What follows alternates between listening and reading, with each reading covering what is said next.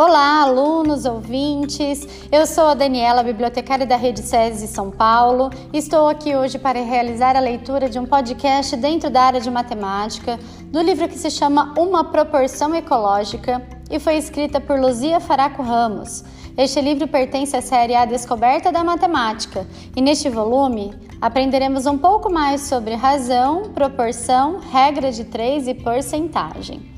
Vou começar a leitura do capítulo 8 que se chama Será que o feijão vai dar? Aproveitando o fim de tarde daquele dia, Gabriel chamou as duas equipes para dar continuidade ao que havia começado. Rebeca também estava lá. Quando chegaram, encontraram na lousa o seguinte: Regra de três. Ao ler, Roberto logo brincou. Regra de três. Deve ser algum casal tentando namorar e tem alguém segurando vela. Gabriel sorriu e pediu para Rebeca: Conte sobre a fábrica. Rebeca passou imediatamente ao relato. Visitei recentemente uma fábrica que recicla plástico. Depois de devidamente preparado, o plástico fica na forma de pequenos flocos. Esses flocos são colocados numa máquina injetora, onde são derretidos e injetados nos moldes. Quantas peças a máquina produziu no tempo em que você ficou lá? perguntou Gabriel. Foram 40 peças em 12 minutos. Então Gabriel propôs a seguinte situação para o grupo: se essa máquina produziu 40 peças em 12 minutos, quantas peças irá produzir em uma hora, ou seja, em 60 minutos? Você forneceu três dados, disse Isabela, e quer saber um quarto número? Essa é uma regra de três. Isso está me parecendo uma proporção, comentou Pedro, que havia se sentado bem pertinho dela. Isso mesmo, vibrou Gabriel. Então representem esses dados em forma de proporção. Podemos dizer que 40 peças estão para 12 minutos, assim como um valor desconhecido de peças está para 60 minutos. Claro, Roberto, e vamos registrar a hora em minutos. Mari disse e escreveu. 40 sobre 12 é igual a x peças sobre 60. Certo, confirmou Gabriel. E como numa proporção, podemos inverter os meios. Vou reorganizar esses dados em duas colunas, de modo que fiquem numa mesma coluna as grandezas de mesma natureza. Vejam: peças 40 x, minutos 12 60. Aumentando o tempo, o que acontece com a quantidade de peças? Vai aumentar também, afirmou Gustavo. Isso nos mostra que a quantidade de peças e de tempo se comporta da mesma forma. Se uma aumenta, a outra também aumenta. Se uma diminui, a outra também diminui. Então ele abriu metade de um cartaz que havia preparado.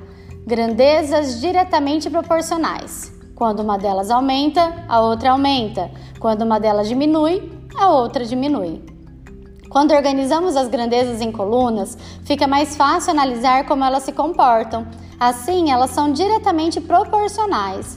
Isso é óbvio, disse Mari. Em mais tempo, a máquina produz mais peças. Agora já podemos aplicar a propriedade fundamental? Com um sorriso, Gabriel confirmou que sim, e eles iniciaram o cálculo. 40 sobre x é igual a 12 sobre 60. 12 vezes x é igual a 40 vezes 60. 12x é igual a 2.400. x é igual a 2.400 sobre 12. x é igual a 200 peças. Descobrimos! Em uma hora a máquina injeta 200 peças. Rebeca olhou para o relógio e comentou: Pessoal, só faltam 20 minutos para o jantar. Ah, mas não dá para confiar nesse relógio, não, Rebeca, brincou Gabriel. Ele vive adiantado. Ela aproveitou a brincadeira e propôs o seguinte problema. Meu relógio está adiantando 15 segundos por minuto. Quantos segundos ele adianta em duas horas? Podemos montar o esquema das colunas. Isabela foi falando e Pedro escrevendo. Segundos, 15, x. Minutos, 1, 120. Já transformamos duas horas em 120 minutos. E Gabriel lembrou que era preciso analisar as grandezas. Quanto mais tempo passar, mais segundos serão adiantados. Portanto, essas grandezas são diretamente proporcionais, disseram todos juntos e já se puseram a calcular.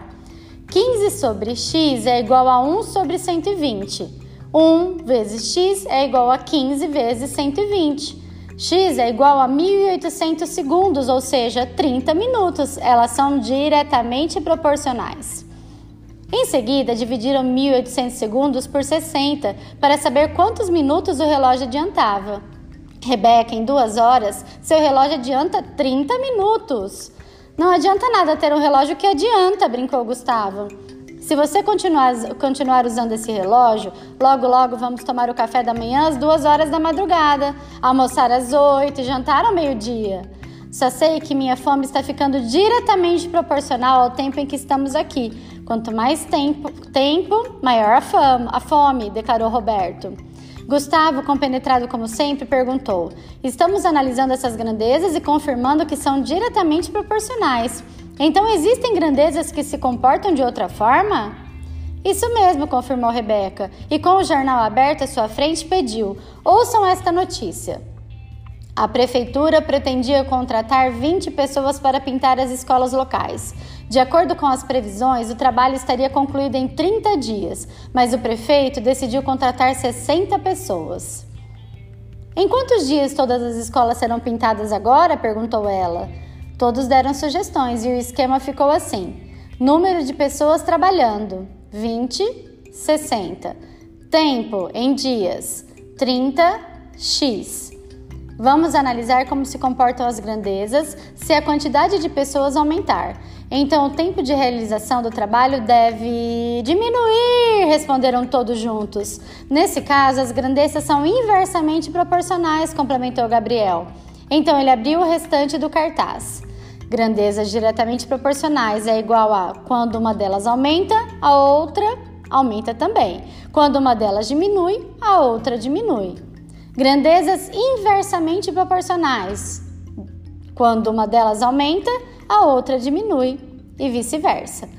Nos casos da produção das peças de plástico, do relógio da Rebeca e da minha fome, quando uma grandeza aumenta, a outra também aumenta, disse Roberto sorrindo. É por isso que são diretamente proporcionais. E Mari completou o pensamento dele. E agora, o trabalho e o tempo são grandezas inversamente proporcionais, pois quando uma delas aumenta, a outra diminui.